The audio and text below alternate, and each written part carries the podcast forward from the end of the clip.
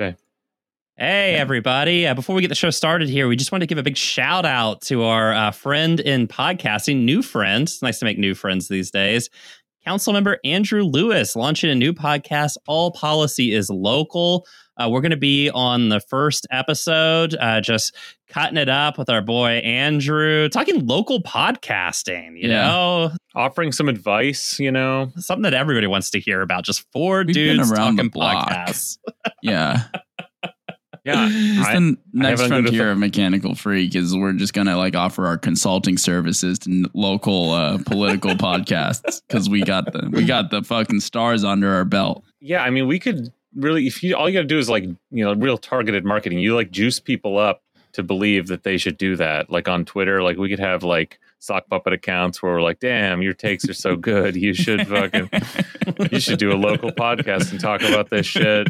And you should do it week in and week out forever. Uh, yeah, uh, Andrew Lewis, my my council member for my district. Sounds like he's listening to his district members then.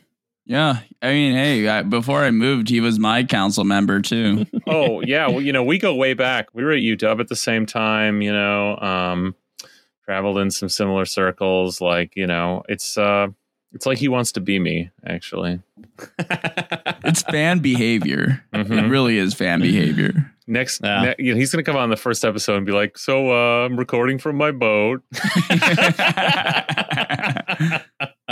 I got the way Uh, of the water. oh man, what a great name for the podcast. He should he should call it that. From his boat, it's called the Way of the Water. But no, seriously, um, Andrew Lewis, fuck you, bud. All right, there's already enough political podcasts in this goddamn city. Well, Fuck well, I think you mean there have been enough political podcasts, and at the end of the day, we there's really nothing to worry about here because, like, you know, a guy like Andrew Lewis, he's going to come in with the clout, with the resources, with the staff backing him up. You know, he's going to have a lot of flash to this podcast, that you know, that slick production. You know, but at the end of the day, he's not the kind of day in day out work a day lunch pail cranks that we are you know? Like he can't keep this shit up. What the fuck's he gonna talk about it's only stupid shit. There's only stupid things to get mad about okay? There's not like uplifting fucking like interesting civic matters to discuss like in a, a moderate uh, way. Like uh, expose yourself to new ideas about like you know policy and how uh, we can all agree in the end. Uh, like w- what's he gonna do? Like have debates with Kshama? Like uh, uh, you know is that that that's gonna be like the sauerkraut ice cream like uh segment once a week that's like you know crossfire or whatever like give me a fucking break like he doesn't he doesn't have it in him Uh, he's gonna do Hannity and Colmes with Kshama Sawant. Uh, yeah, no, I mean, yeah, who cares? He's not gonna make it. Uh, many have tried to do politics podcasts in the city. Many have failed. Uh, it takes true cranks, and Andrew Lewis, you know, he doesn't have it in him because for him, a podcast will be work, as opposed to for us, where it's the only social interaction we have all week. This is our life, baby. he doesn't have it on in him because he doesn't have anything in him that's the most that's the emptiest man you've ever looked into the eyes of you know No nothing thoughts, there, just man. vibes. empty Yeah. fucking suit get the fuck out of here Look forward to his podcast coming up, uh, 2022, The Way of the Crane.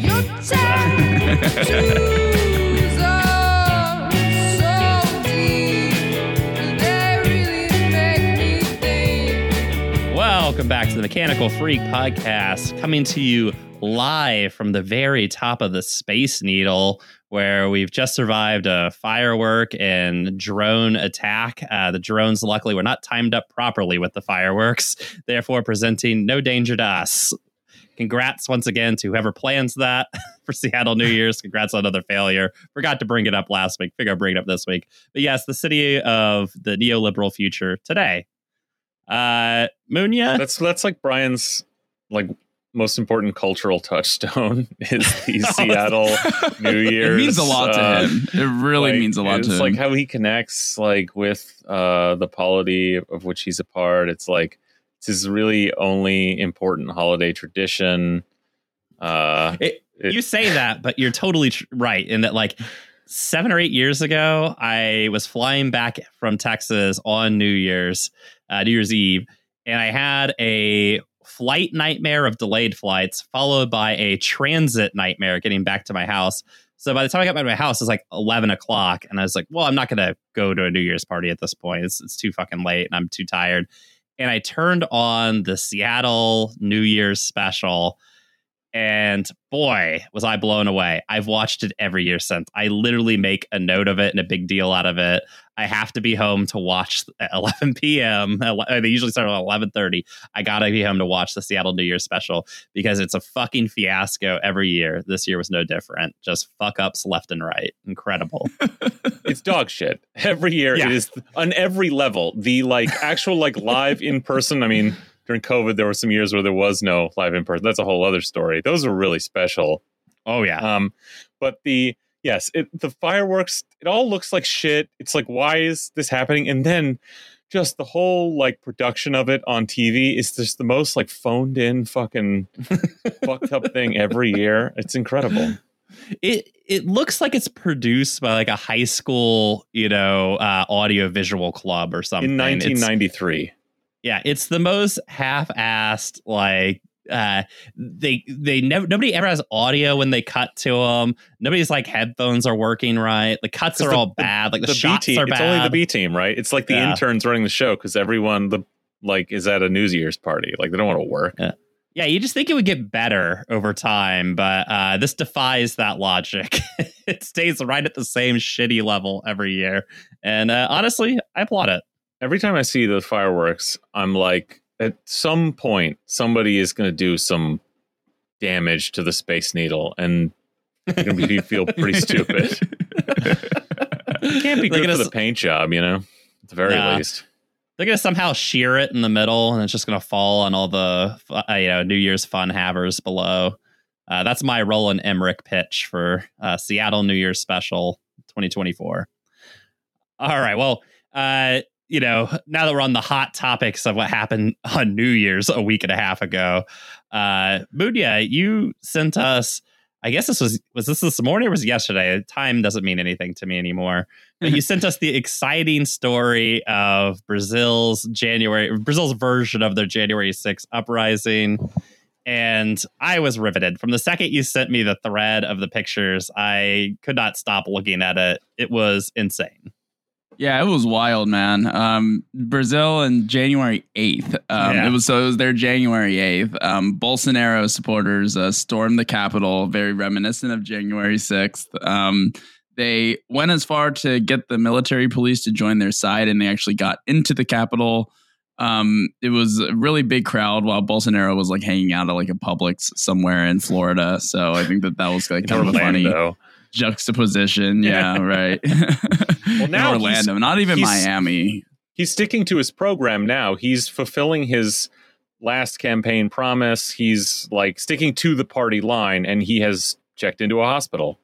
Yeah, he and he's gonna have a nasty surprise with U.S. hospitals. I gotta say, I mean that bill is not gonna be like great. He's it's just like one for abdominal pains too. It's like just some bullshit, right? Like, I mean, dude, you're gonna get wrecked by the system. Look, when you've been as close to death as many times as he has, like, yeah, you have some abdominal pains, you go to the fucking hospital.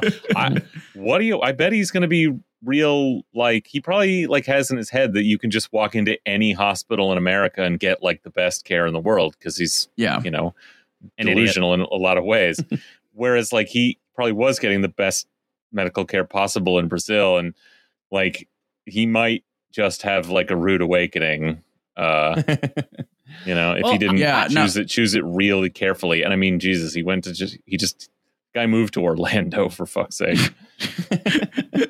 well, I mean, look, I, I sympathize with the man. Uh, I too understand that high stress situations can lead to tummy aches. And what's more high stress than having the coup that you planned in the shadow of the teacups at Disney World uh, fall apart right in front of your eyes? Now, the funny part was the coup was especially surreal. And I think it- maybe it was on a Chapo episode, they had Vincent Bevins on talking about Brazil and Bolsonaro. In the weird, bizarro world where Bolsonaro just like wants to be Trump, or he like wants to to r- do everything in the American style, even though Yeah. it's not Yeah. an American context, which would somehow leave even his own party members very confused. But in watching this, there literally was a Q shaman there. Yeah. like I mean, it was it was surreal to see. It was like I a mean- carbon copy. it's Yeah. out of context it doesn't make sense and yet at the same time maybe more way more than most other countries brazil's politics like does resemble america's like obviously it's very They have different a but like you know, radicalized evangelical, like right wing in Brazil, similar to America. Um, Mm-hmm. Mhm. You know, Brazil and America have been staunch allies in like anti-communist crusades since like the '60s. So I mean, they do have like similarities, and they do continue that, you know, partnership today. Um, enough so, similarity you know. for like yeah real right-wing cranks to like get the vibe like if they're really into it if you're like a real you're a real like politics nerd on the right you see american politics and you it makes sense to you on like a dark vibe level you know and so Mhm. you Yeah, want it so like all these people uh, uh you know the bolsonaristas like they they all want they all get that vibe and want it as he does you know they want to make it they want to merge the two but yeah Well, I mean- what was especially funny about all of this is that, like, while the military police joined in the crowds and like stormed the Capitol with them, which was kind of an alarming sight to see in Yeah, real that- time. I gotta admit, that had me concerned. I Yeah. was like, uh oh. when um when the actual Brazilian military came in, they rolled in just like you know troops like walking with ARs all the way up, while the Bolsonaro Bolsonaritas, you know, were like you know uh, cheering, um, basically doing like the um basically forming a gauntlet, right? Kind of like a little league soccer after a game when you Yeah. like run through it, like woo, like you won, like so they were like fucking like cheering the militaries coming into the capital, thinking that they were gonna execute the coup on their behalf, and um immediately like hundreds of them get arrested and like they put the coup down um which was like quite possibly the Womp womp. funniest outcome um like cheering for these guys and then they just get owned you know and Yeah. i think that's the morale just i think went down after that Yeah. Yeah. I I think like this should be a huge gift to Lula. Like, okay, yes, a total if a totally different thing happened where the military had actually like planned and then executed a coup that the this like storming of the Capitol by the hogs like coincided with, um, that would be a different scenario. But that wasn't what happened. What did happen was all the shittiest people in the country, just like here, again, different country, different politics, but would we be at all surprised to find out that among other demographics, a lot of the people there were out of uniform cops from around the country? I would not be surprised. Um, and they all showed their ass. They've all like uh, taken this opportunity to, I like both all the, the people who stormed it as well as the the military police and the uh, Brasilia police who either participated or like sat back and like took selfies, just like here. They've all like identified themselves as not just political enemies of Lula and like uh, on the right politically in the country, but as enemies of the state, which you know should really be a political gift to anyone, right? When your political enemies identify them, stand up and shout, I'm a, a terrorist enemy of the state that you are now in control of the executive power of. Now, in America, like, because it's the Democratic Party who came in after this, they've spent a lot of like time jaw jacking about January 6th and doing very little. They've, you know, arrested a, a sizable number of people, but like they you know that you couldn't get any of them to say anything about the cops right like everyone just wanted to immediately forget that the cops like just let everybody in was just waving them past and no one wants to talk about the fact that probably half the crowd were, were like out out of uniform cops right like it's only like local newspapers around the country have gone like gee is it just our city that sent a bunch of cops like taking their vacation days to january 6th like um, but that's you know so far, and it makes sense. Like there, you could see this going different way, but like if anyone has learned a lesson, that like you've got to use this opportunity. You've got to not let these people have any power. You got to take your opportunity of being in executive power to strip the right out of government at every level. It's got to be Lula. I mean, the man went to Right. fucking prison, and then just you know, ha- while he was sitting there, saw what happened in Peru, and then briefly in Bolivia. Bolivia. You know, Yeah. and it's like you gotta hope. And so far, I mean, that's the coolest thing. I mean, yeah, would it have been cool? It would have been cooler if they fully like like ran in with tanks and just like you know uh, did a full on like like Tiananmen Square on them. You know, like just like Except reach- they actually ran the people over, unlike Yeah, in unlike Tiananmen Like- Square. no, I want snow plows attached to the No, front like- of the tanks, just like a- fucking charging through the like crowd. live live fire, you know. But okay, whatever. right or wrong, you know, they did it without doing that. Pro- probably smart, maybe. I don't know. If you then take the opportunity to use this, and the rhetoric out of Lula anyway so far is like uh is exactly that. Like I was I'm re- I was re- seeing this thread. I think I sent you guys. Um, it's a paraphrase from this guy um on Twitter, but it's like you know, first of all, very forceful. There's this interesting quote that he says, uh, he begins by denouncing, quote, fascists, vandals, Nazis, Stalinists. No, not Stalinists, fascists. And I, I love this because because I, I, I don't know. Again, different country I know very little about, but what that rings to me, knowing vaguely like what like Lula's politics are, like that rings to me as like an instinctual um pronouncement of left anti-communism. You know, like Mhm. Ian's probably probably for like decades of his life on politics on the vague like center left has like denouncing uh the Stalinists, you know, has probably been like a a, a regular part of uh shit like this and, and lumping them in when you say fascist, you also throw in Stalinists. You know, you can imagine. I don't is that the case? I don't know, but I can imagine.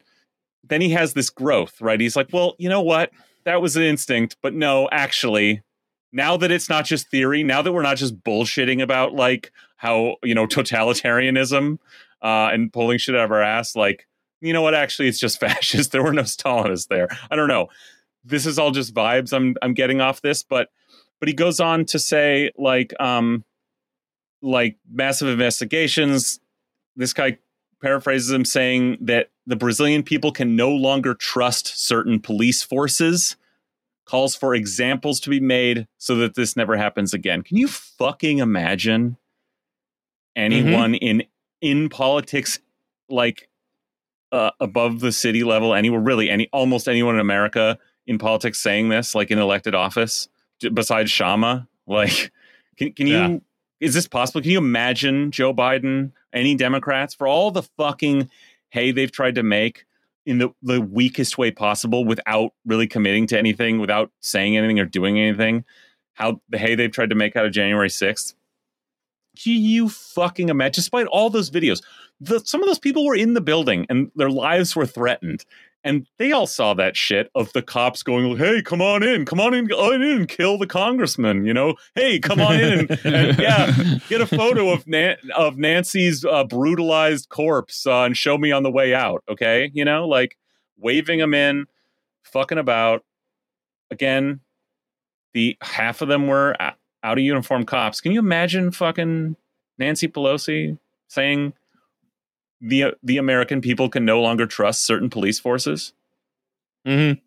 I know. I mean, it's what they should have said, but of course, instead of saying that, they uh, just gave the Capitol Police an enormous raise. It was like, Insane, hey guys, insane. bu- They buy also some did mass arrest immediately too, which is something Yeah. that until now I didn't know that was possible. When someone storms the Capitol, is you can just like actually arrest all of them if you wanted to. Yeah, on site. Yeah, yeah. on I- site. Yeah, I thought that mass arresting was only possible at anti-war demonstrations Yeah. and uh, anti-police demonstrations, but it turns out you can. turns Uh, out you could do that too. yeah, you could do it when Uh, actual crimes are happening as yeah. well.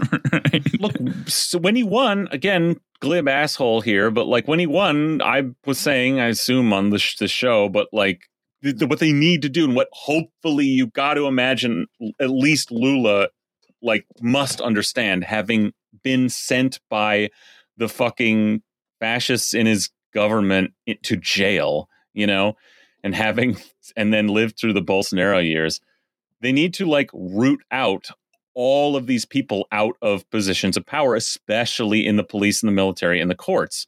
And like that's going to be hard. It's going to be a hard thing to do. My God, is this an incredible start? Because you can, anyone who showed their ass in the smallest way in the police, mil- military, anyone who doesn't, if you really take it, you really put your people in there, anyone who doesn't follow the orders, like when he when he comes to like sending in the military to arrest a bunch of cops, you know, if you get resistance, someone from the military who doesn't want to do these kinds of things, you can just keep firing generals until you find your Grant and your Sherman, you know? Like this is an opportunity. I hope he uses it, you know? Yeah, yeah, for sure. And uh, I guess we'll have to wait and see what happens. I have a sneaking suspicion that it will not be as uh, weak-willed and useless as what the Democrats did here. Uh, it won't be four years of drawn-out non-investigations and non-arrests, but we'll see. Uh, I do want to follow up on the fate of the Brazilian Q shaman. um, I hope his story is as weird as the Q shaman here. How could it not be? Uh, so, other things, exciting things that happened this week is we got an interesting admission from Walgreens. Uh, some people might remember that Walgreens swore there was an organized uh, crime shoplifting spree taking over the country and forcing them to shut down stores. This week, New York Times released an article. Walgreens executive says shoplifting threat was overstated. And I just want to read the the sort of intro of this article for y'all real fast and then get a get a little response here. But a Walgreens executive said this week that the company, which cited organized shoplifting as a reason to close five stores in San Francisco in October of 2021, might have overstated the effect of theft on its business. Maybe we cried too much last year, James Kehoe, the company's chief financial officer, said during a Walgreens earnings call with investors. Mr. Kehoe also said that the company had probably spent too much on security measures and that might have mischaracterized how much theft took place in its stores. It was a remarkable admission, retail experts said. Walgreens and other retailers have in recent years complained about an increase in shoplifting, inflaming political debates about crime. Mr. Kehoe said that Walgreens shrinkage, the industry, industry term for inventory that was bought but cannot be sold primarily because of shoplifting, was now around 2.5 to 2.6% of sales, compared with around 3.5% last year and had stabilized. Shrinkage can also be attributed to product damage and loss of goods, theft by employees, and vendor fraud. Interesting how those things never come up. Mr. Yeah, Kehoe they're said, lumped into one fucking category. Yeah. Yep. Mr. Kehoe said that the company was now relying more on law enforcement instead of largely ineffective private security companies to respond to theft. Actually, we're quite happy with where we are, he said. So uh, apparently, our long national nightmare is over. Uh, hooray. Well, we did it. Nice. we did it. Incredible. Exactly. Yeah, I mean, this is Uh, every this is every like this is every retail establishment in America, basically. All that these big ones, and then fucking in this town, I'm sure everywhere else, like l- small businesses too, like complaining about, uh, or you know, your your your mid-sized local chains, like owned by your your local urban barons, you know, like whining to the city about like about uh the uh, you know visible poverty that's uh somehow is also shoplifting and yeah i mean it's the same shit everywhere. I guess they're bored of it now or like they all got what does this mean they all got into a frenzy and like liked saying this stuff and like liked proving it by by spending the money on the security and now it's just like ah they just they can't keep it on the balance sheet because it's just stupid is that what this is like Well, so my personal pet theory is so the actual reason why all those store clo- stores closed had nothing to do with uh, shoplifting. Right. Surprise, surprise.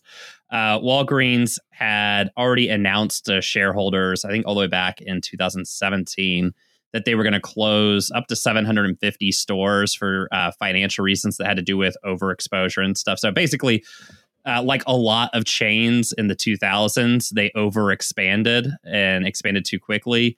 And San Francisco, in particular, had an absurd amount of Walgreens, and it had something like 61 or 62 Walgreens in it, something like that. Um, which a lot of chains were like that and it led of course to a closure of a lot of these you know stores and franchises etc walgreens being no exception had promised to close up to 750 stores. The stores in san francisco had already been slated to be closed prior to the accusations of shoplifting. So this is my pet theory is the shoplifting stuff was just a cover when people were mad about the store closings to cover Yeah. for the corporate malfeasance of Walgreens itself. And now that they've finished all the closings and stuff, they want to get out from under that a little bit. So because they cried so much about shoplifting to cover for their corporate malfeasance, they were forced to do things like invest in security guards and shit like that. Money that wasn't going into the stock buybacks, which they were actually doing with their profits. Uh, and uh, now that they are kind of on the other side of it and want that money back for stock buybacks, like uh, actually there is no crime. Just kidding. Uh, we're gonna get rid of all the security. What, what I don't and pocket the understand though, what I don't understand though about that theory is like, why would they actually have to hire the security if they're just doing this PR thing? Like, who is forcing I- them to get the security? I don't think that necessarily they like wanted maybe to hire all the security. I just think that when you tell all your investors that you're having billions of dollars stolen from you in an organized crime shoplifting spree, they demand that you do something. Right, and right. like the most obvious thing to do that they can see, and it's probably actually the cheapest option is to hire security. So, so you actually think that they were like duping investors on this story too, and not Yeah. just like saying that to the public while telling investors something else? Yeah, because I think ultimately it was a cover your ass move from the board itself, right? Sure, and, sure. You know, now investors should have been smart enough to have paid attention to all the investor calls. I, I saw that from all Yeah. the investor calls uh, that had come in earlier. Uh, you know, uh, in known that they were already planning on closing these stores, but you know, like investors are not always the not always paying attention to these kind of Yeah, things. yeah, They're not like course. following stuff bit by bit.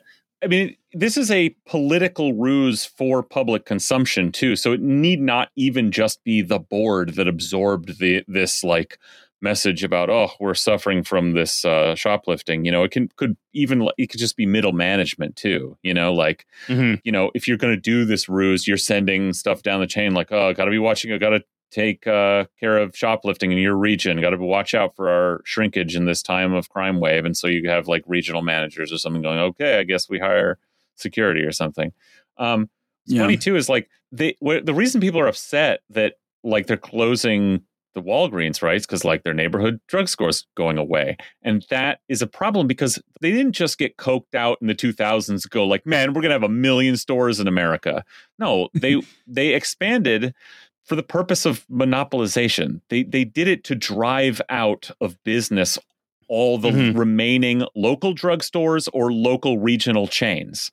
And so that you're competing on every fucking intersection with a Walgreens and a Rite Aid now locked in a war that because they both had the same fucking idea, right? But at least they've driven out the rest. And I'm sure they told themselves at the time, well, like, hey, yeah, it's this big investment, but what it's a big investment in fucking property. Like, fine, that it's going up, whatever. So what? You know, if we if we when we have to downsize, we just, you know, great, we get to sell the land that is fucking presumably grown in value. So they- they're still winning here, but yeah, it makes sense that they would have to cover their ass uh pulling out of like half their stores in America when they've put out by planting one next to every like regional drugstore, they've put those places out of business, you know? Yeah, and it, it's interesting. I mean, people in San Francisco pointed out some interesting facts, like CVS, who's their big com- uh, competitor in uh, San Francisco, that CVS uh, didn't close any stores in San Francisco and seemed to be unaffected by the organized crime spree. Uh, or the weird thing that Walgreens closed more stores in New York City than they did in San Francisco. Uh, some just inconsistencies of the story. Yeah. And also, I mean, it's just worth repeating despite what you hear incessantly on you know cable news or you know local news mostly uh larceny theft which is what shoplifting is is at record low levels i sh- i put a chart up in our notes boys uh maybe take a look at that this is the national That larceny straight theft li- rate line. That's like Line a literal linear line that's going down.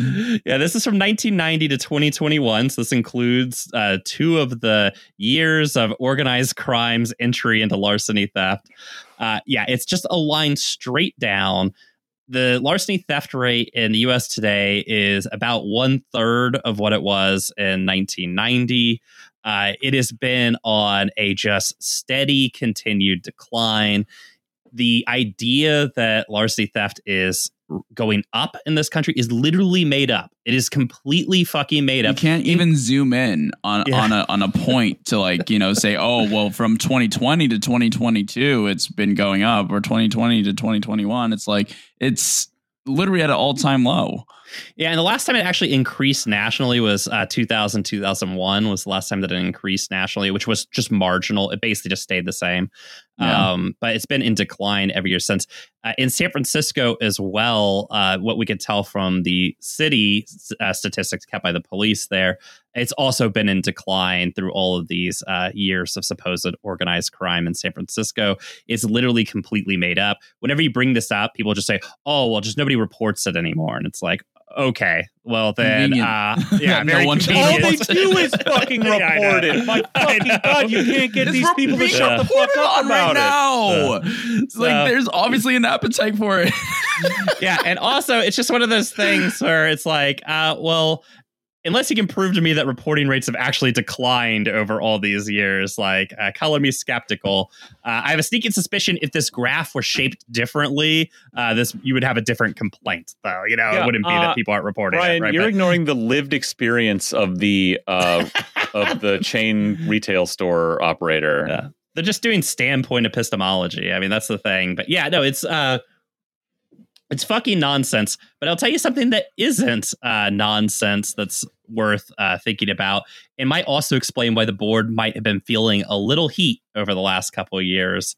Uh, there was a thread that was put out by uh, More Perfect Union, which is a union advocacy organization, about uh, you know, okay, so shoplifting wasn't real at Walgreens, but but crime at Walgreens is real.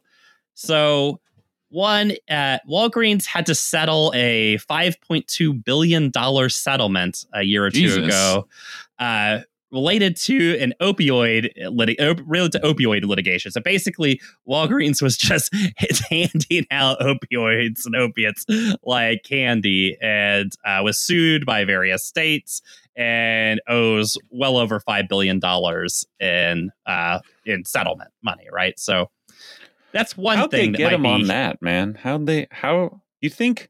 A, you'd think a pharmacy would be pretty like legally safe if they're just filling. Because they're just like, oh yeah, well it's just a prescription, right? But I mean, if Uh, was there something so lax about like this is a whole other thing. It'd be look. I mean, my point here is not that I'm skeptical that they didn't like do some horrible shit. It's that you would really have to to not have for Yeah. your lawyers not to just be able to run the table like la- get this laughed out of court.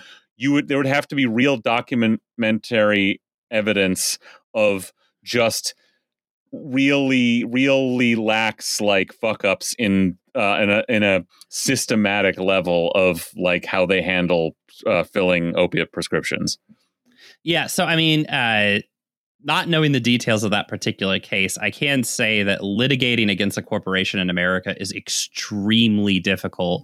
You Yeah. do almost always have to prove documented proof that they not only committed a crime, but they knowingly committed a crime, yeah which is a really interesting uh, barrier that judges have put up in this country. Because obviously, if uh, you were a corporation com- knowingly committing a crime, the smartest thing would be to uh, not write it down. And the next smartest thing would be to uh, not give it to prosecutors when they try to prosecute you. Because you have full control over all your data, right?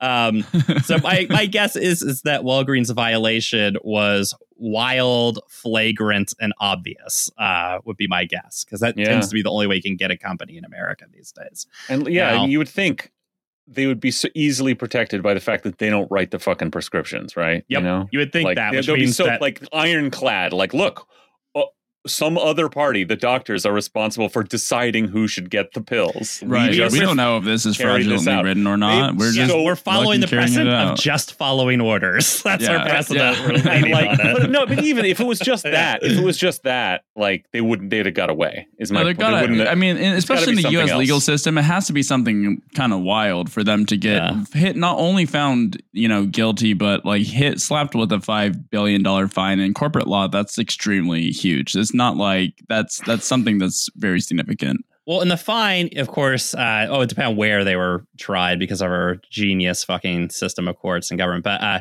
the fine was almost certainly decided by a jury, which for a jury also to give an amount that high means that they thought that what you did was extremely flagrant, right? They're they're being punitive on purpose. Now, Yeah. um, the uh, to give an example, in the Obama era, there was a lawsuit against uh, Walmart for uh, sexism in its promotions, right? So not promoting women to manager positions and things like that.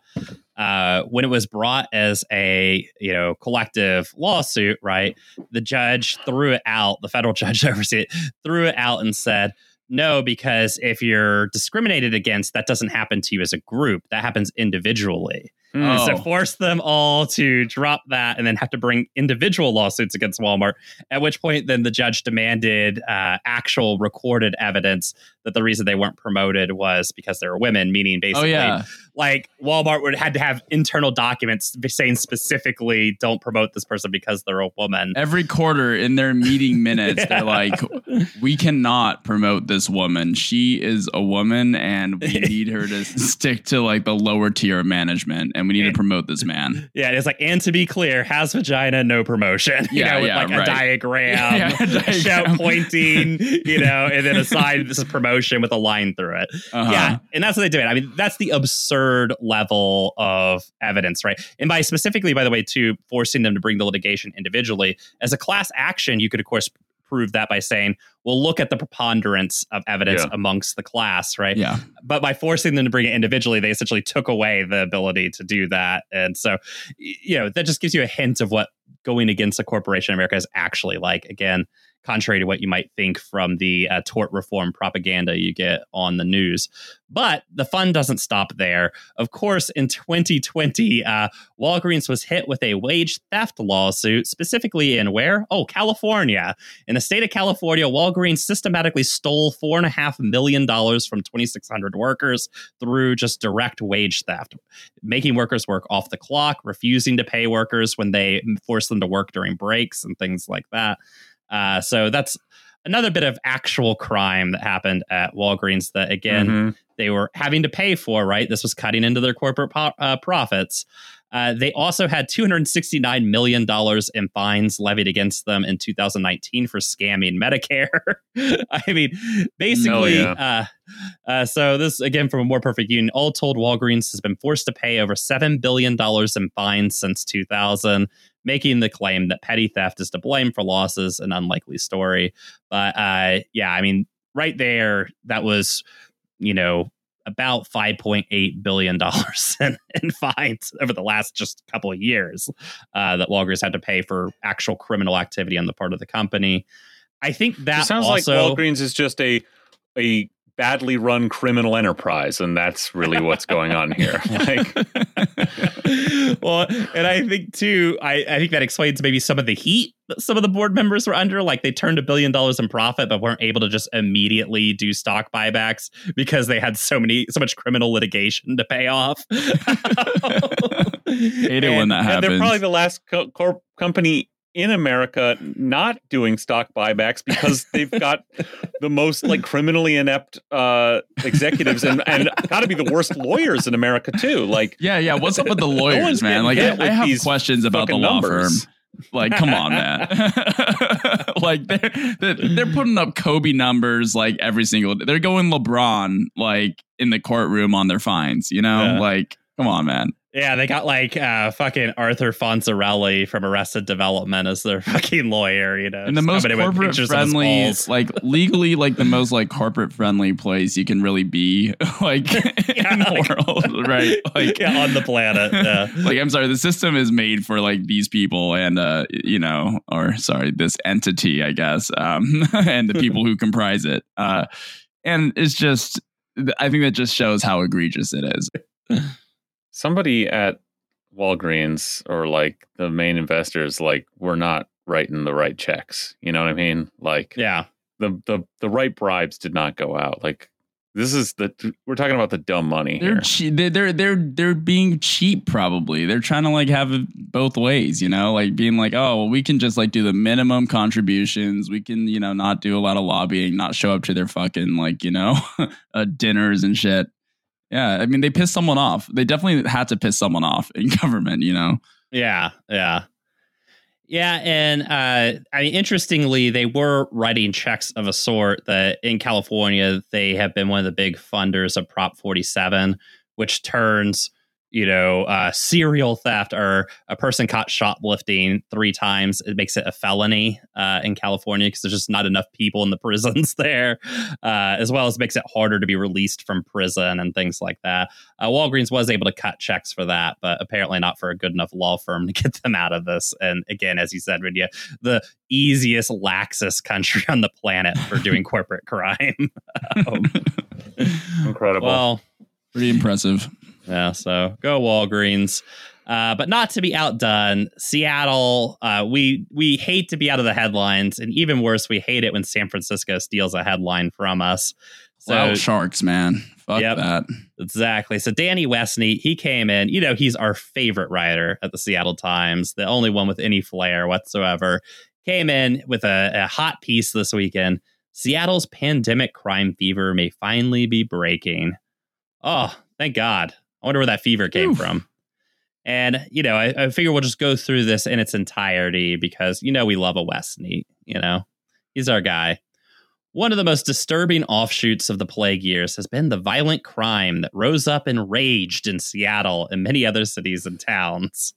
Oh, you guys oh, remember that, yeah. right? Remember when I became the Joker? Remember when I blew up Yeah. that hospital? yeah, that shit was was- nuts. That was wild, man. Yeah. God, what, what a a cool- time. Ah, we'll we'll look out back on this crime wave wistfully for the rest of our lives. I'm just witnessing crimes, committing them. Yeah. Ah, well, it, there'll never be a time like this again. Best best years of my life. I just know I just know my midlife crisis is about to be crazy because I'm just about to be chasing that feeling for the rest of my life, like Yeah. chasing the dragon. to be fair, the Swedes had it coming. So, well, it was the largest recorded increase in homicides in United States history. One criminologist said, uh, "A criminologist who's a fucking moron because that is absolutely not true. Insane. Like, not true by any metric. Like, uh, th- just th- made up. Just total bullshit. I mean, this it's really incredible. Like, uh, wait, I didn't follow this link earlier. What's what's he got? Oh, it's uh, oh Danny Westneat article. It links. Yeah, so yeah. the one yeah. criminologist is apparently Danny Westneat in a previous post. Okay, it. okay, okay. No, you know what it is. You want to know what it is? You want to know what it is? Go for it. Go for it. Give it to us.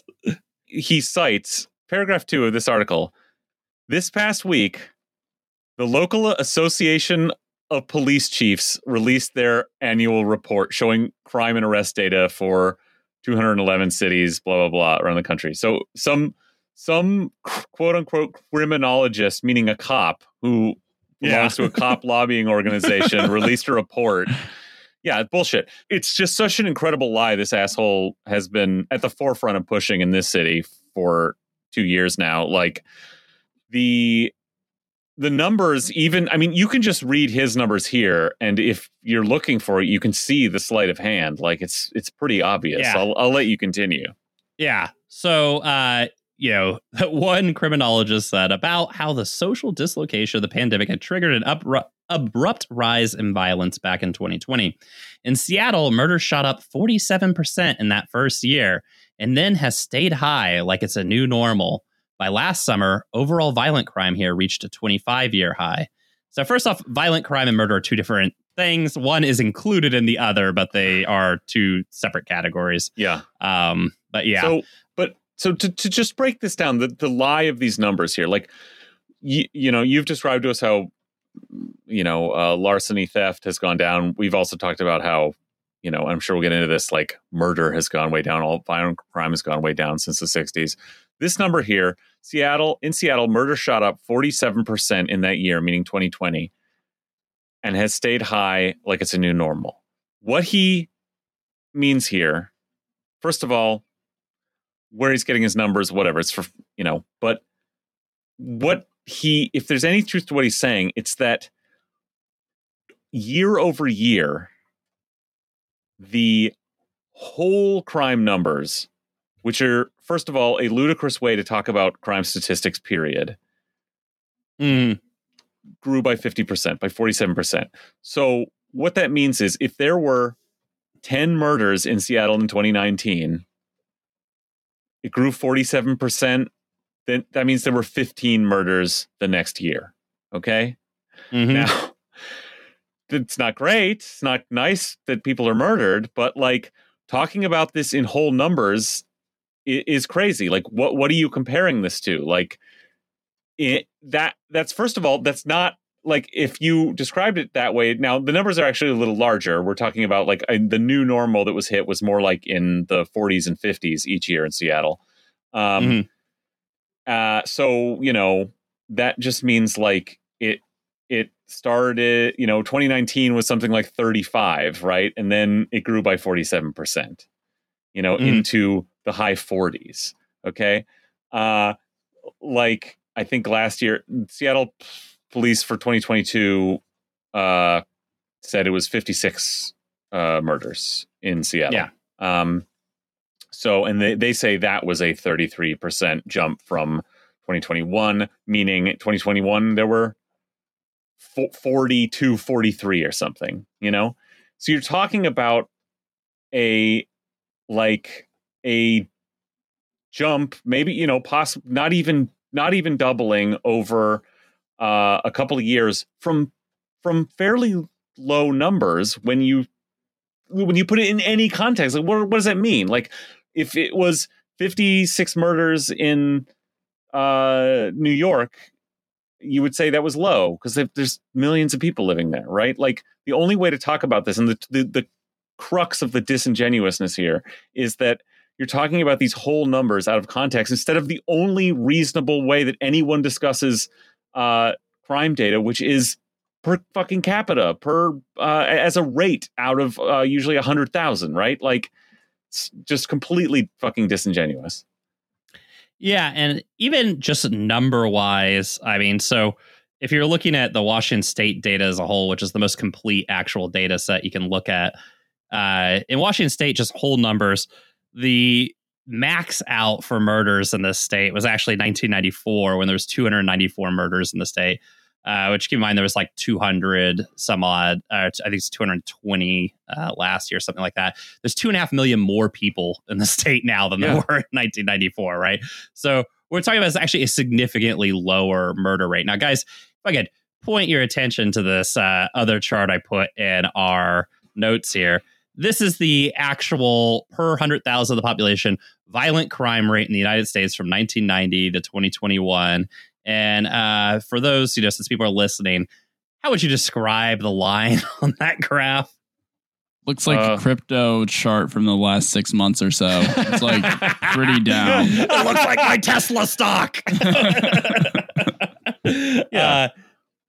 Yeah, we have very steep declines beginning in the 1990s and a sort of just leveling off in the 2000 teens where we've sort of hit kind of a floor. I would argue a floor that probably is about as low as a violent crime rate can get in a society as wildly unequal as the United States. Yeah. Um, but But like, It- but whatever there's the no cause, the increases. numbers, the nu- numbers are so low that yeah, like the whole numbers are so low in when you're talking if you're talking about like historically like the fluctuations are are kind of it's hard to even attribute it to anything. Like yes i mean like maybe you could say you know you can look at this data and say oh there was a little uptick in 2020 2021 is that the pandemic? Is that sure maybe. Who but it's so the numbers are like again if it's like four if you have a murder rate in a town of four one year and there's six the next year do you go like holy shit what what are the causes of this now you might if the if, it was a town of 25 people you might go like holy shit like we got a fucking like interesting new problem here but like it, it- when the numbers are are so near the fucking floor yeah like these year on year like little flux this little like wavy line is meaningless yeah. and they've been Yeah. trying to juice this into a fucking murder panic you know Yeah, and basically what ha- what has been happening now for almost 10 years is you have a slight uptick one year and then a slight downtick next year, slight uptick one year, slight downtick the next year, and it's like that's noise. This Yeah, is not just noise, 'cause the numbers are so low. A, yeah, it's not signifying any sort of change or anything like that. Um, you know, and to be clear, the both the murder rate and the violent crime rate in Seattle is still well below the national average as well. Seattle continues to be an incredibly safe city by pretty much every metric you can compare it. Uh, it's it's absurd, right? Yeah, I mean, it's got the murder rate again, demographically, like per hundred thousand's got to be way lower than the state as a whole. You know, much less if you separated them out to the rest of the state. You know, the murder rate when you get out in ex-urban counties is way fucking higher. Yeah, the, the murder rate in sales is, is not even the highest in the state, much less the country. Uh, it, the whole thing is a joke. But let's hear what else Danny has to say, though. Fucking cretin. Maybe the most dismaying thing about it is that nobody could say why. Don't have a clue, one police detective said when asked about the cause. It's like by nobody, just means cops. Just you asked a cop. Oh my god! Again, everything. That's this. This another hyperlink to another, no doubt to another Danny Westneat article where he's just quoting idiot cops. Dude, he's he's juicing himself, man. Like I gotta respect the grind. Like, When I like- one smart genius expert here hyperlinked to like a Oh, it's literally just his like same- last it's column. literally, uh, to the same column he hyperlinked two paragraphs above that we So already he's just talked copy about. and pasting Oh, the okay. column again. Honestly, I respect it. yeah, performance reviews are Right. coming up, man. You gotta you gotta cite those metrics. but is this unusual crime fever finally breaking, receding now as mysteriously as it settled in? Yes, mysterious how the panic on crime settled in the city. Who knows? Who, how, who can know who did this? Well, everybody's kind of cautious to say anything. Adrian Diaz, Seattle police chief, told me about what appears to be a substantial easing these past few months. Is this just a lull finally? Are we about to see another spike? We don't know but we're definitely seeing it tailing off in a significant way over the last few months, Diaz said. Again, tailing pe- off when you're talking about when you're talking about 56 murders in a city of half a million people or something in a year last year. And what they're basically saying is that was front loaded at the front of the year too. It's like, but like, what is the like? What is the change? So, so what? There were there. Gosh, some months there were seven murders, and gosh, later in the year after Thanksgiving there were only two. You know, it's like, it's like, like these, this is no, it's meaning, it's meaningless. These are such low numbers. Like it's nonsense. Like it is not. Yeah. It is nothing. You're talking about, again, slight fluctuations during a period of historically low violent crime, like that's never been seen probably on the planet before. you know, it's, it's, none of it makes sense. Like the, to talk about in this context is crazy. Yeah, like Uh, there's something I don't know. I don't know what the mathematical like language to. There, there's got to be some like concept where like the smaller the numbers you're working with, the less relevant the the like whole number statistical yeah. fluctuations are because each because the unit each this is what I'm getting at each unit of data is such a large percentage of the overall data set. Yeah. One Yeah. in 22, it's 156th. And so to add one more or subtract less murder, it's a, a, a 56th of your entire data It, set. it will it will move a percentage point. it's that's yeah. yeah. that's a that's you get this if you're looking at this statistically like they're trying to as a percentage, you get these wild fluctuations from one data point. And so it's a meaningless way to look at this. Yeah, yeah. Crime peaked, we hope, last August. That month saw a record 11 homicides and the most violent crimes, 554, for one month in city history. Again, that is a lie. That is not a record in city history. Just an outright lie. Uh, most of these were robberies or felony level assaults, such as attacks involving a weapon, usually a gun. Again, the also the the sleight of hand here is also for people who don't understand how crime works. Uh, I guarantee you, if you're to look through the month by month records of Seattle crime, the highest crime rate every year is July and August. Like crime as is just is higher everywhere summer. forever. And- Yeah, as it is everywhere on the planet. Every you know, every year of human Since the history beginning since of time. humanity began. Yeah. the fu- like, oh, how did this? Ha- how, what? Ha- what was going on? It's the a very mystery. predictable spike in murders in August happened again this year. Okay, I love too the like what Diaz is doing there is like is just very common. It's that the phrase "in history," as in like this, what's this totalizing sounding phrase that like me, it's it has a colloquial meaning that means like that in a, in the a recent time frame that's convenient for me to say right now. Like Yeah, you know, in that's what it many always years, means. Yeah, as, in as many years backwards until I hit a number that's higher. That that's the number. Like that's the number of years I It's mean like, well, history. that's forever ago. That doesn't matter. Which again, like collapses the these statistics into this period of these tiny fluctuations. Yeah, if you chop shit off at 1995, like or 2000, yeah, you've got and you just zoom in on the graph. You've got these whoa this this jumping line that mean that's meaningless. Mhm. That's statistically nonsense. Yeah. Last fall, starting in October, something started to shift. For the fourth quarter of 2022, violent crimes dropped 18% compared to the fourth quarter of 2021, Meaningless. according to not Seattle police nonsense. records. Meaningless. Yeah. fucking again you're talking about a shift of a few Yeah. data points like a few a cup three more people snapped and killed a loved Yeah. one like Well, basically, if you were to say it the correct way, which is the murder rate went from 7.1 per 100,000 to 7.0897 per Yeah. 100,000, it just wouldn't be very impressive. So, yeah, it would be you know, you got to do it this way. it yeah. would be nothing happened yeah. Yeah. i mean murders happened but no no change Yeah. Uh, according to Seattle police records, December saw the fewest acts of violence reported in the city going back nearly three years. Nearly three years, to the guys. beginning of history. Oh my goodness. Again, also, uh, you know, part of the sleight of hand of the the uh, sort of summer winter kind of discussion here is that crime also tends to hit record lows in the winter, right? So it's think cold about out. it. Spi- Spike Lee was right. When the weather gets hot, people get crazy. Yep. but when it gets cold, the opposite happens. People get sensible.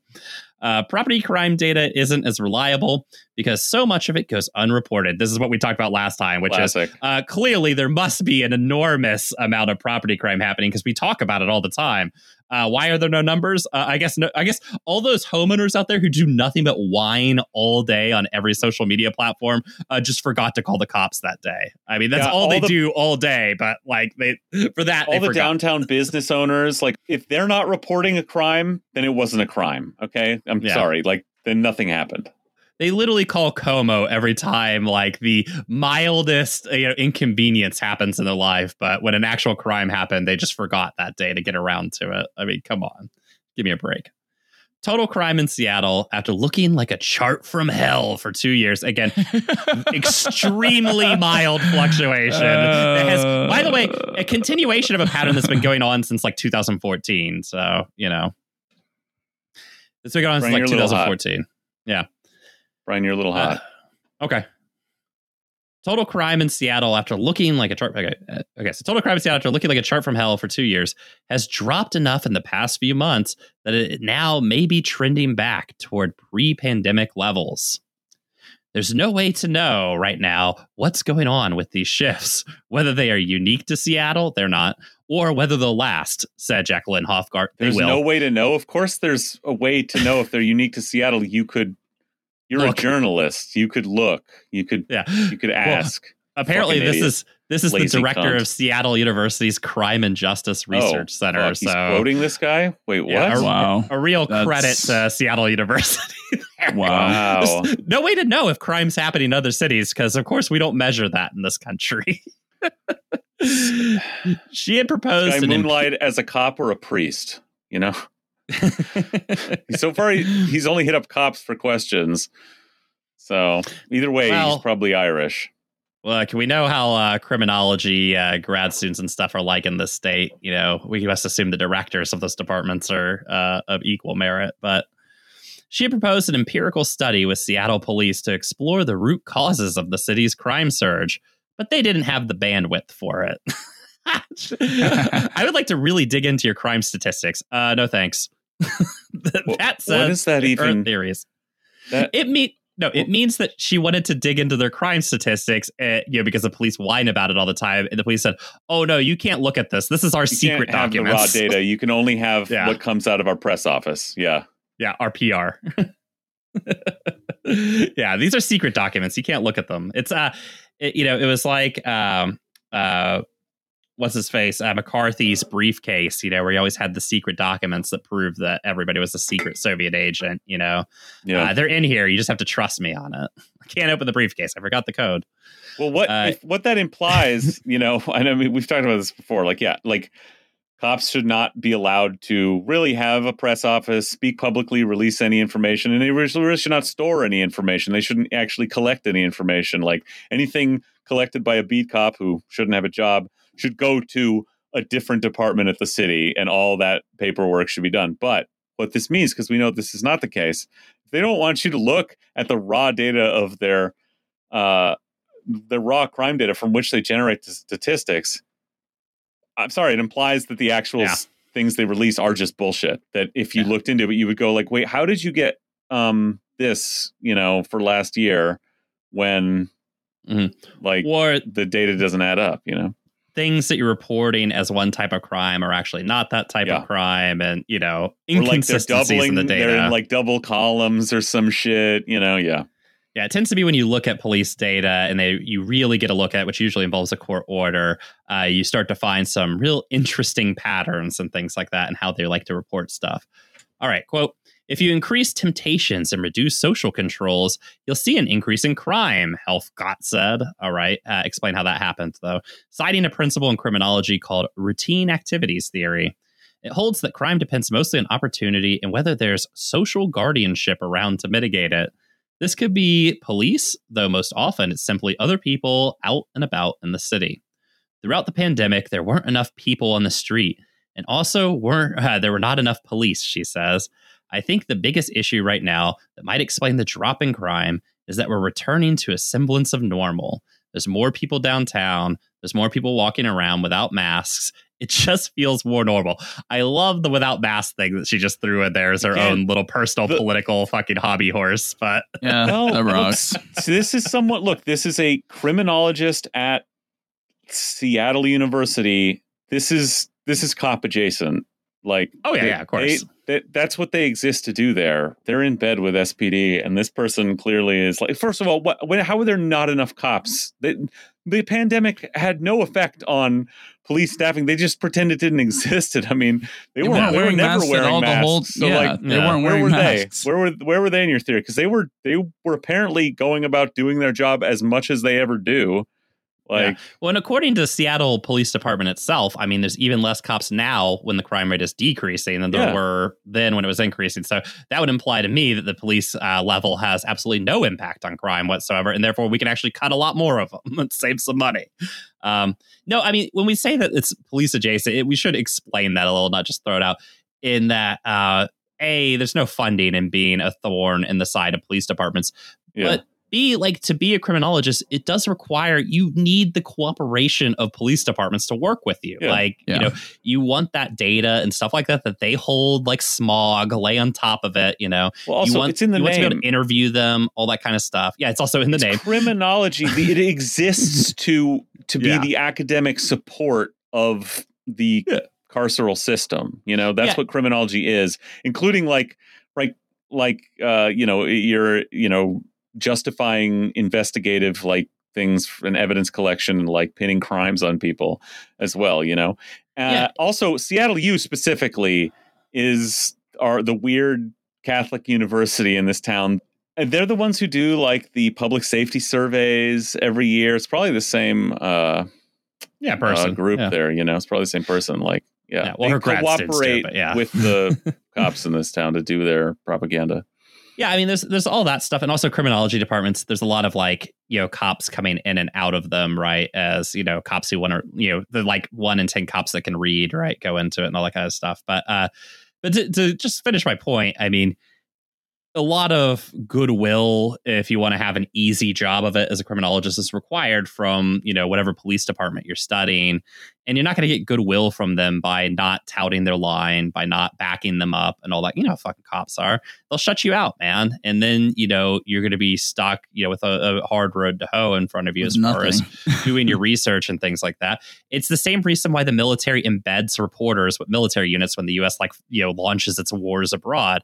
Is they know the reporters are going to hang out with the troops, they're going to develop close personal relationships, and that's going to censor their reporting naturally. Well, and yeah. criminology is Well, departments work yeah, in the same with manner. journalists like you know journalists got into their field because they like watched all the president's men and were like you know yeah man i'm gonna i'm gonna break the big stories i'm gonna like expose the system and the man and then they get co-opted into like whatever criminologists like went to college and were like hey look there's a way i can be a different kind of cop who's a huge Yeah, yeah. nerd and sits at a computer all Well, day The you know? barrier to cooptation is also lower for them too. yeah, But you know, very, I mean, very low but, they know- started out as cops you know but you you know there's there's an easy way to understand like why they become you know linked to police departments in They're these paid to. intense ways right so Helfgott said it's well known that psychological anxiety is linked to crime in fact mental health experts with the state department of health all but predicted the pandemic would trigger a crime wave Back in the summer of 2020, they put out a behavioral health resource warning that waves of the virus would likely set off a trauma cascade, with parts of society becoming disillusioned and acting out. Uh, acting out includes increased aggression, hostility, irritability, substance use, and risky behaviors. podcasting because of this, law enforcement may see a disproportionate increase in violent crimes, the health memo forecasts with deadly accuracy. I mean, this is an interesting point. Not that Westie's going to look at it in this way, but maybe uh, having the state uh, kill a million people very clearly just to, you know, ease and comfort big business and the capitalist class in this country. Uh, maybe watching that for people did have an impact on them psychologically. I, I think there's actually something to that. Uh, uh, but Westie, of course, is not going to see it that way, but interesting. Once we hit the pandemic, there was like a switch, Chief Diaz says. There was more road rage, more robberies, and these cases where people were snapping. Uh, debatable. Another factor for Seattle. it out of his ass Yep. Another factor for Seattle was the rise of serious violent cl- crime related to homeless encampments. And here we get to the point. Oh my Diaz God. said he joined Seattle police in 1997. By the way, when the crime rate was enormously higher than it is now, and had never seen much of a link between serious crime and homelessness until the pandemic hit. By the way, it was the official position of Seattle PD that homelessness is crime in 1997. Uh, of course, there's the famous video in the 80s they had under the viaduct Under the where they dressed viaduct, like yeah. homeless people and things like that. So again, Diaz just lying. I mean, just there's no other way to describe it. Just lying, you know. Quote, the homeless encampments became like these underground markets for violence, Diaz said. He would have said that in 1997 as well. Seattle had allowed encampments to stay in place and grow due to pandemic restrictions on shelters. But by Uh, spring of 2022, up to a third of all shootings were related in some way to the camps, Diaz says. I'm going to go ahead and say that's also a lie. Uh, related in some way, meaning nearby one. yeah, within Which five is miles everywhere. of one, Yeah. which is everywhere. Yeah. Um, it's possible that Mayor Bruce Harrell's focus on breaking up the camps has contributed to the drop in crime numbers. And here we get to the point. Uh, but again, that hasn't been studied. Hmm. I guess I'm just going to Oh, well, assert get- it. No, hey, I'm just gonna not look into that one. I think that we can all come to our own conclusions there. Well, Yeah. Good night, everybody. We figured it out. Yeah, as, as reported on this show and reported uh, hilariously not in the Seattle Times but in uh, in, in the Atlantic, uh, the sweeps on camps in Seattle never stopped actually during the pandemic. So even that part is a lie that they stopped. They slowed but never stopped. Diaz said police had seized 1,260 guns through November, in part by focusing more on encampments. In America, I mean, guns in did they America. find Yeah. them all? They're Yeah. illegal, right? It's illegal to own guns, right? Yeah. Interestingly, I mean, not saying how many guns the police seize generally in a year or anything like that. Um, you know, but whatever. We could just assume that since that has no comparison to previous year, that either is less than they normally seize or right about the number they normally seize. Uh, otherwise, they would have told you. Helfgott also says the drumbeat of stories in the media giving a sense that it's a free for all out there, that there's no police and it's just total lawlessness, may have fed a pernicious feedback loop of anxiety and social disruption, prompting still more crime. Hey, we're just trying to figure out who did this, right? I mean, like the word impart is like doing a lot of work in that Yeah. sentence where like he was saying that, you know, like the number of guns seized imparts by, you know, encampment. Mm-hmm. I mean, like that Well, yeah. those Like- two things don't really make sense together. Well, he specifically leaves out how many they seized in encampments, which if that was a huge number that was shocking, they would have given you. So obviously wasn't. It was nothing.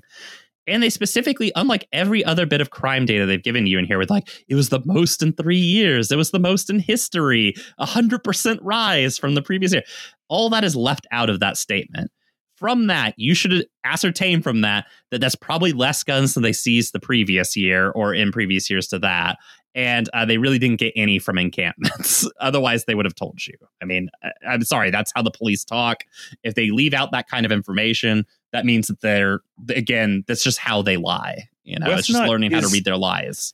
is basically like the villain in a Schoolhouse Rock episode on media literacy. Like you could just you could like the, like a gang of like media literacy teens could go up against Westneat like every week on Saturday morning uh to learn a new kind of lesson about media literacy. Uh, uh I'd Yeah. watch. All right, so hopefully this story about how crime finally may be easing will help break that cycle. Somehow I doubt it. Crime going up is a story that grabs you. Crime going down will either be ho hummed or outright disbelieved, especially by Seattle's many national critics and by me, Danny Westneat. It's also one of the riskier stories one can do in the news business, as, as the next big shooting or killing, which is certainly coming, will make me look like an idiot. See, Danny's a risk taker out there.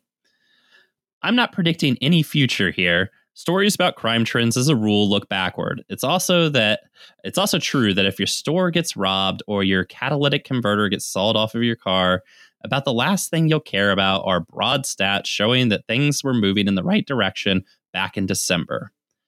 But Seattle's been afflicted with a sort of contagion of bad trends. At times, the city's crime rate itself seemed like a virus, spreading and injuring countless victims and businesses. Countless, All- countless. You can. we've been counting this shit all this whole article. The whole Fuck time, yeah. Jesus Christ. All while city leaders in 2020 and 2021 had no coherent plan to flatten the curve.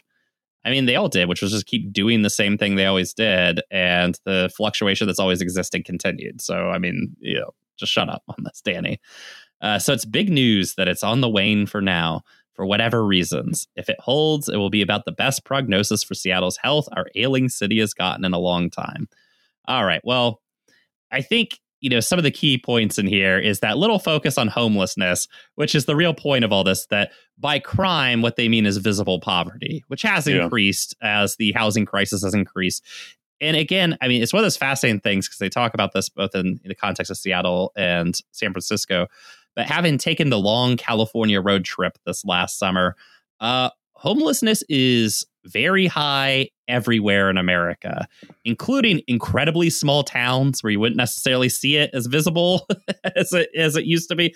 Um, there was rest stops where like rest stops in the middle of nowhere where I saw people panhandling. Like, uh, we have a very serious crisis in housing in this country directly related to the cost of housing and nothing else. And uh, interesting that that never seems to come up in these stories. It's just crime has to be dealt with. They have to be shooed off to the next location. I mean, incredible.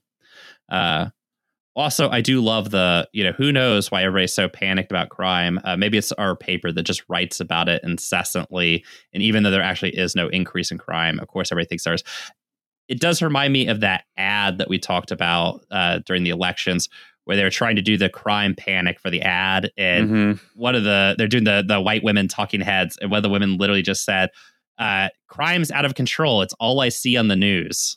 Yeah. It's like, and it was the perfect expression because nobody, because crime is so low, very few people actually experience it. It really is experienced through the news and social media, not through actual lived experience. Uh, You know, as somebody who has been a quote unquote victim of crime, something that's very easy to get past and live live through. Uh, crime in Seattle is is non-existent. I'm sorry, I've lived in much more dangerous places than the city. I, I've never felt more safe in a city walking around at any hour of the night. It's fine. Yeah, same with New York too. To be honest, yeah. it's, it's Honestly- a pretty safe city. I- yeah. I almost felt safer in New York. Like, but Yeah, that is that like compared to a city, Seattle, where there is no place, no neighborhood in the city that I would not that I and haven't like walked in like at midnight by myself, you know, with cash in my wallet. You know, I've done that Yeah. everywhere in this city without any trepidation. And to uh to my mild surprise, I found that I felt like that uh, everywhere I went in New York anyway. Uh maybe even more so because there's uh, maybe because again to the the uh the uh point made about you know the criminologist theory uh in New York there's you know it really is the city that only sleeps occasionally and so like everywhere you go at any time of the night there's there are people about yeah. you know People are there, and it's a lit up city. Yeah. Like those are the Yeah. two things that kind of determine, you know, the, that kind of crime. at least the vibe you're- you know yeah, the vibe, Well- right? Yeah. Well, that I mean, that does point to uh, people are pointing that out. Both people who do like urban history and sort of urban sociology, as well as criminologists, have pointed out for a very long time that eyes on the street really is like something that not only probably leads to reduced crime because you don't do crime when people are watching, but also leads to people feeling safer. Now, the problem is is that the both the needs of the real estate industry, the capitalist class, but also the the taught uh, aesthetic preferences of the sort of professional class and middle class in America is the opposite of that. Like their Yeah. aesthetic preference is for nobody to be on the streets ever except for themselves. The personal use city is the ideal city for like Seattle's professional class, where wherever they go, it's like uh, you know, a post-apocalyptic movie. They're the only person there. They're like the it's Omega basically Man I am walking legend around. or some shit. Yeah, yeah, Yeah. fucking Omega Man uh doing you know is like going to Bellevue uh you are the Omega Man you are Charlton Heston like I've never felt that feeling more than in Bellevue. I mean, if Bellevue fig- is the perfect if this- example. Yeah. If this all was true, then you'd figure like Bellevue would, would probably have the highest murder rate in the state. I wonder if that's true. I mean, it doesn't because murder is actually an interpersonal crime that happens between people who know oh. each other, which is like the have, yeah, you'd have to know someone, and yeah, Yeah, They've- know. well, they've transcended then. yeah, you yeah. know, they've actually pushed through and achieved the sort of neoliberal neoliberal uh, real estate dream, which is Mhm. you know, which suggests there's kind of there's a there's a rough patch to get through when you're as you're dismantling society, as you're breaking social bonds and atomizing uh, people into and s- separating the poor from the rich and creating uh, uh, wel- wealthy enclaves of pure real estate speculation that a few people happen to sleep in on their mattress of money. You know, that's rough as you're doing the creative destruction to the the social bonds. But like if you push through it, it's a paradise. There you know, you there's no murders because you don't know anyone or see anyone. Problem Yeah. solved. More suburbanization is needed to get the murder rate Yeah. down. I think that that's the main. Well, and there's, there's a certain irony, you know, there in that, uh, yeah, you know, maybe the crime rate goes down because you have no interpersonal contact to lead to crime. But the the irony is, is that that middle class, professional class aesthetic uh, also fuels their own personal paranoia about crime and things like that. Yeah, oh, Because yeah. It does feel It's unsafe. the reason It why feels true safe crime nobody's is on like it such at a night. huge genre, right? It's Yeah. just like there's a reason why just like a lot of people in like the American middle class are like attracted to like true crime broadcasts and stuff. You Yeah. you feel like you're sa- you feel safe when you're connected to a community. You're embedded in a social uh community, a structure, and you can't feel that way when you aren't, which is what it is to live in Bellevue, you know? Yeah. And, you know, the thing is, in the United States, we've had this historic collapse in violent crime, which actually happened all over the world, too. But uh, it, I think it is hard to kind of explain why that happened. I think it's a complicated thing that has a lot of causal factors that nobody's really like fully come up with a very good, cohesive, like holistic theory on. But the reason why we've been stuck in this trough where we kind of hit the bottom and now we just fluctuate at the bottom, I have a personal theory of that, which is a society as unequal as the United States can only support a certain level of decline in crime rate because interpersonal violence is related to things like economic insecurity and things like that. Fights between partners, right, spouses, things like that, happen almost always because of issues around money and stuff like that. And if you actually were serious and wanted to reduce the violent crime rate further in this country, the actual solution isn't more police or anything like that. It would be a much broader social safety net and increasing the living standards of, uh, you know, probably the bottom 100 million people that live in this country and making them not live lives of such precarity and just unending stress that causes them to then lash out violently against the only people that are around them that they can lash out against, which happens to be their family members, you know, and that's the source of actual uh, most violent crime in America. Well, and this this was a pol- this you know kind of reflects a policy choice to uh, concentrate inequality, to concentrate poverty, right? Maybe that is Mhm. part is partly at work here. The uh, the way that in uh, that poverty was concentrated in the urban ghettos, you know, Mhm. uh, and you know where all the poor people, just as like there are in, under neoliberalism, you know, we've developed these ri- enclaves of rich people that are forcing everybody else out. Even before that, you know, we were concentrating, uh, you know, rich, uh, poor people into smaller and smaller areas in inner Yeah. cities. You know, Yeah, I and I mean that that jives with you know the case study of say like Chicago, where Chicago has a much higher violent crime rate than the national average, but that violent crime is entirely located within like eight blocks of the city. You know, everywhere else in the city is very low crime, and you could obviously walk around with zero concern about violent crime.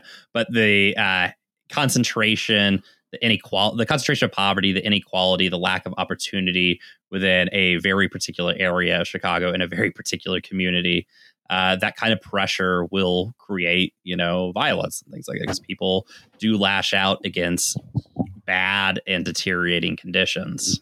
Uh, you know, and they lash out again. I mean, the sad part is they lash out against those that are around them, which are rarely the people that actually cause those conditions in the first place. Yeah.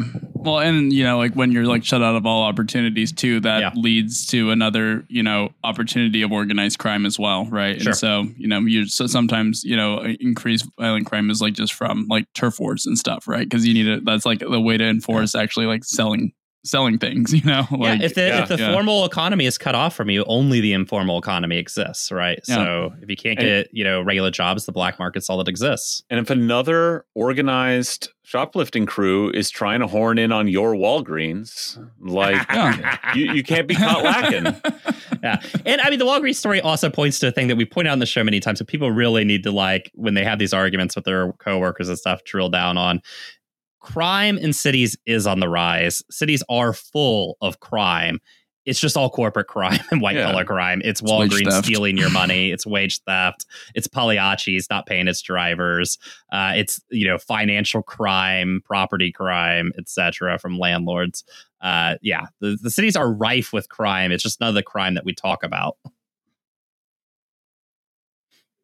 Well, on that note, uh, why don't we go ahead and, and call it a night? This is a bit of a long one, guys, but you know, look when we when we get a new Westneat, we we all get all excited. That's, just, that's, that's all there is to it. Uh, make sure to check out "Ending the Myth." We just talked yes, about yes. we just talked about MLK's amazing 1967 Riverside speech, uh, where he came out against the war in Vietnam.